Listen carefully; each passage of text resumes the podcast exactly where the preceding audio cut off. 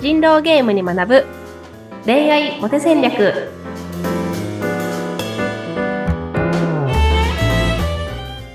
皆さんこんにちは。恋愛コンサルタントの渡辺優香と。インタビュアーのズッピーことズッシー秀嗣です。えゆうかさん、今週もよろしくお願いいたします。よろしくお願いします。はい。あの、ゆうかさん、最近ちょっと学んでることがあるんですって？あそうですね。私あの最近式学っていう組織マネジメントすごい勉強してまして組織マネジメント。はい。うん。そうなんです私あの恋愛コンサルタントもやりながら SNS 運用代行会社の運営もしてるんですけどはい。そこの、そっちの方で、やっぱ従業員の子もいるし、関わってくれる子もいるしということで、まずそのみんながより働きやすい環境みたいなところでうん、組織マネジメント学んでたんですが、はい。なんかその、見ていく中で、あ、これ恋愛コンサルタントの方にもめちゃめちゃ使えるなっていうふうに思ってですね、はい。最近ちょっとその試験学を取り入れた形で恋愛コンサルタントのサービス内容をちょっと一新しようかと思ってまして、ちょっと楽しくね、はい、やっております。あ、そうなんですね。学んでますね。はい。うん。そうなんですよ。ゆゆうかさんのね、コンサルティングの方法もちょっとこれから変わってくる可能性もあるみたいな、そんな感じですかね。そうですね。なんか今までは本人の主体性っていうものを大事にして、本人が主体的でやる気がある前提で私としても関わりますよというところで、はい。わからないことがあったら答えるし、こうやったらいいよっていうアドバイスもできるし、みたいな。でもそのやる気のある前提で私に接してもらって、一緒に頑張りましょうね、みたいな感じだったんですけど、うん、本来ね、そうですよね。うんうんはい。でもその主体性に任せていると、本当はここを気づいてもらった方がいいのにな、みたいなところがなかなかアウトプットが上がってこなかったりとか、うん私もその必要な情報を聞き出すところに時間がかかっちゃって、なんかそのもうちょっと深い話ができたんじゃないかなって思うことがなかったわけじゃないので、はい。よりその、いつ何をどういうふうに報告してもらって、どういうふうに実践してもらったら本人がその達成感を得ながら、よりモチベーションがこう日々高まっていくような活動ができるのかっていうところをちょっともうちょっと掘り下げて考えられるなってすごい思ったので、はい。なんかちょっと、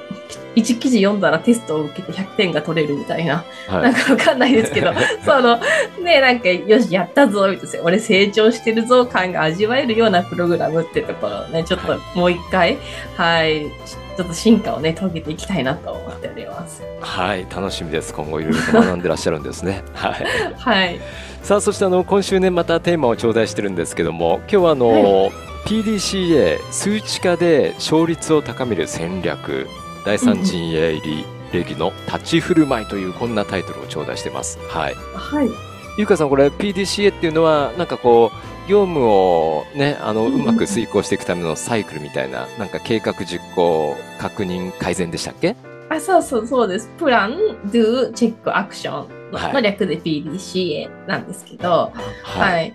い。で、その、なんか PDCA やるときに、その、なんだろう、P をすごい大事にする人って多い計画。ですよね。うんはい。なので、例えば、じゃあ自分が、その、身長が低いと。うん。で、身長が低いことを、こ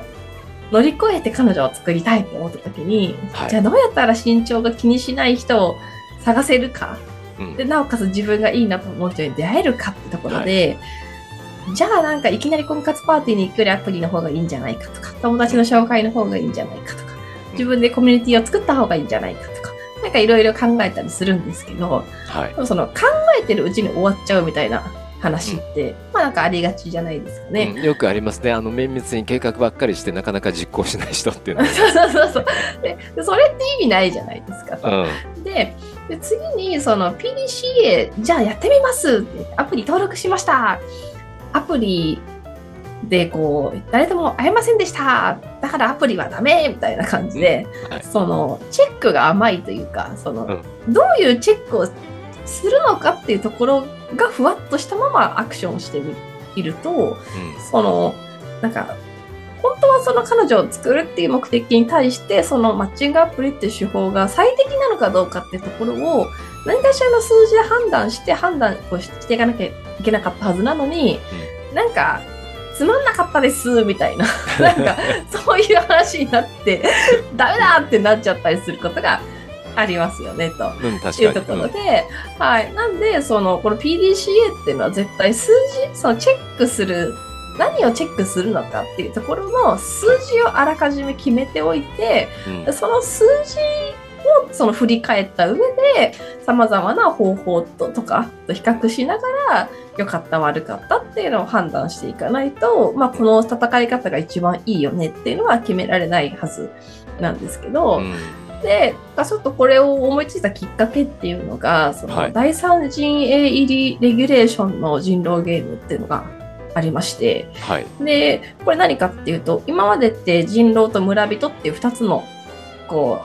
うねあの派閥のバトルみたいな話をしてきたんですけどそうですね、はい、はい、人数がもうちょっと多くなってくるともうちょっと複雑にした方が楽しいよねっていうところでその第三陣営っていうのをその役職を追加したりするんですね。ああ村人と狼以外の役職があると。そうなんですよ例えば、狐みたいな役職があったりするんですけど、例えば狐は最後まで生き残ったら勝ちなのでその村人と陣営のこう決着がついた時にもういればその2つは負けで狐の単独勝利みたいな役職があるんです。はいうん、でそういう役職が入った人狼ゲームだと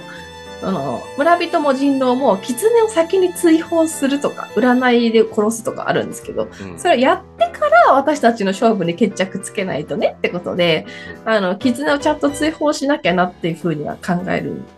ですけど、はいはい、でもあのだから狐をまず探さないとみたいなことを一番言っちゃうのが実は本人が狐っていうケースが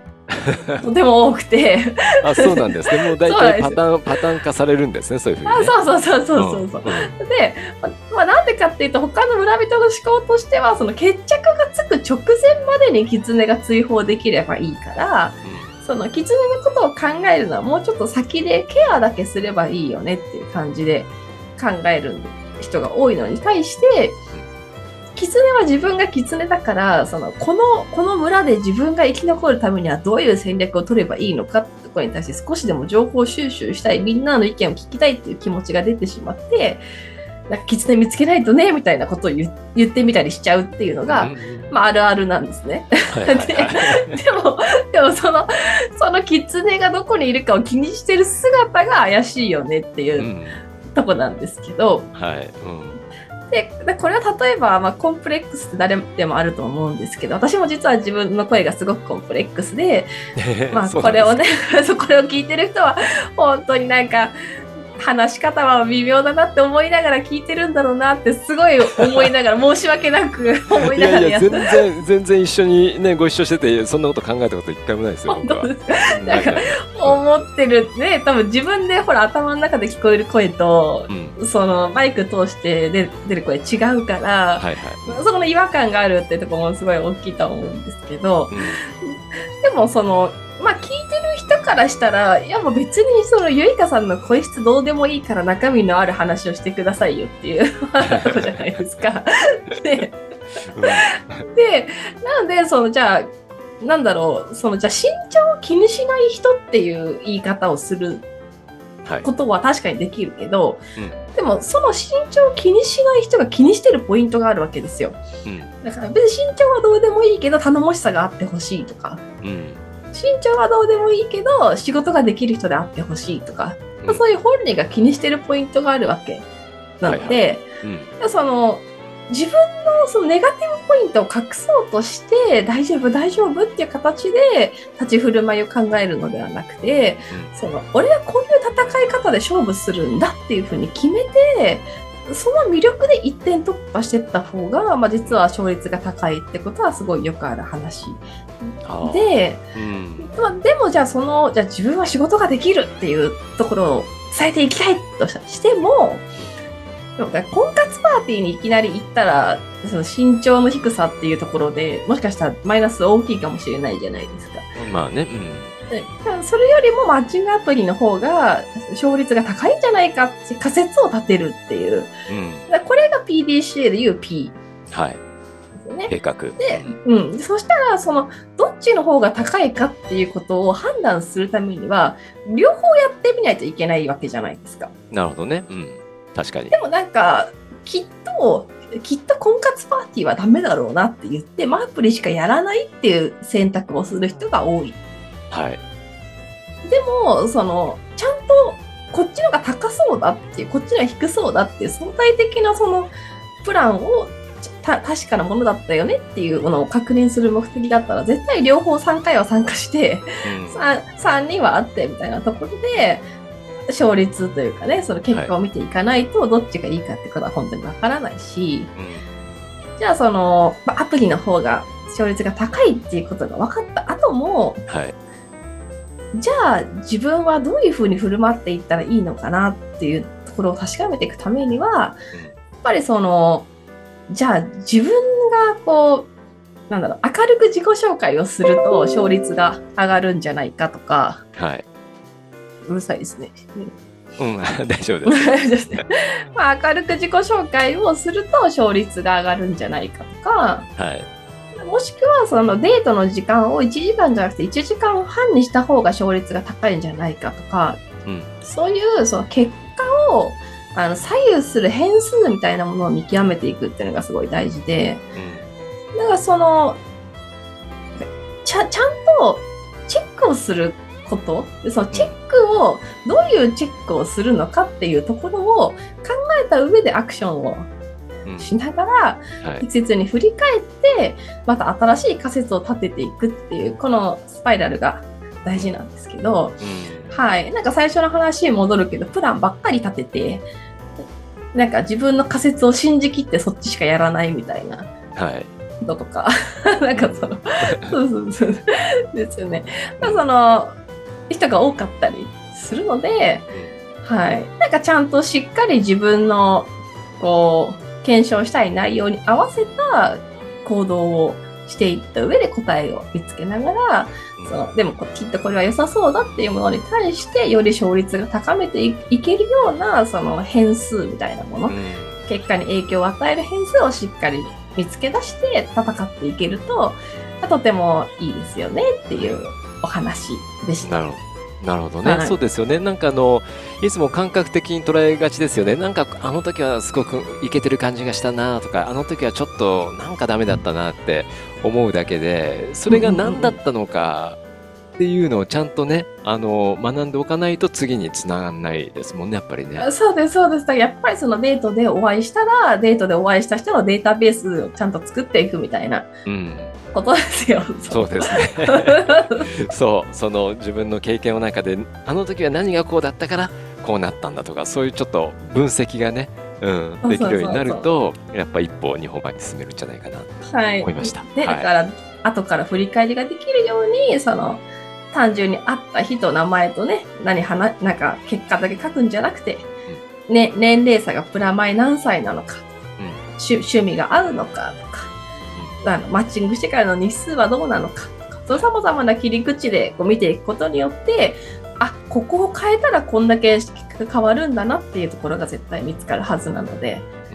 はい、そんな感じでやっていけるとね、すごくいいんじゃないかなと思います。わかりました。必ず書き留めといてください。はい。はい、なぜそうなったのかっていうのが後からね、わかる、うん、バロメーターになるかと思いますんで。はい。はい。あの、ゆうかさん、今週もありがとうございました。ありがとうございました、はい。また来週よろしくお願いします。よろしくお願いします。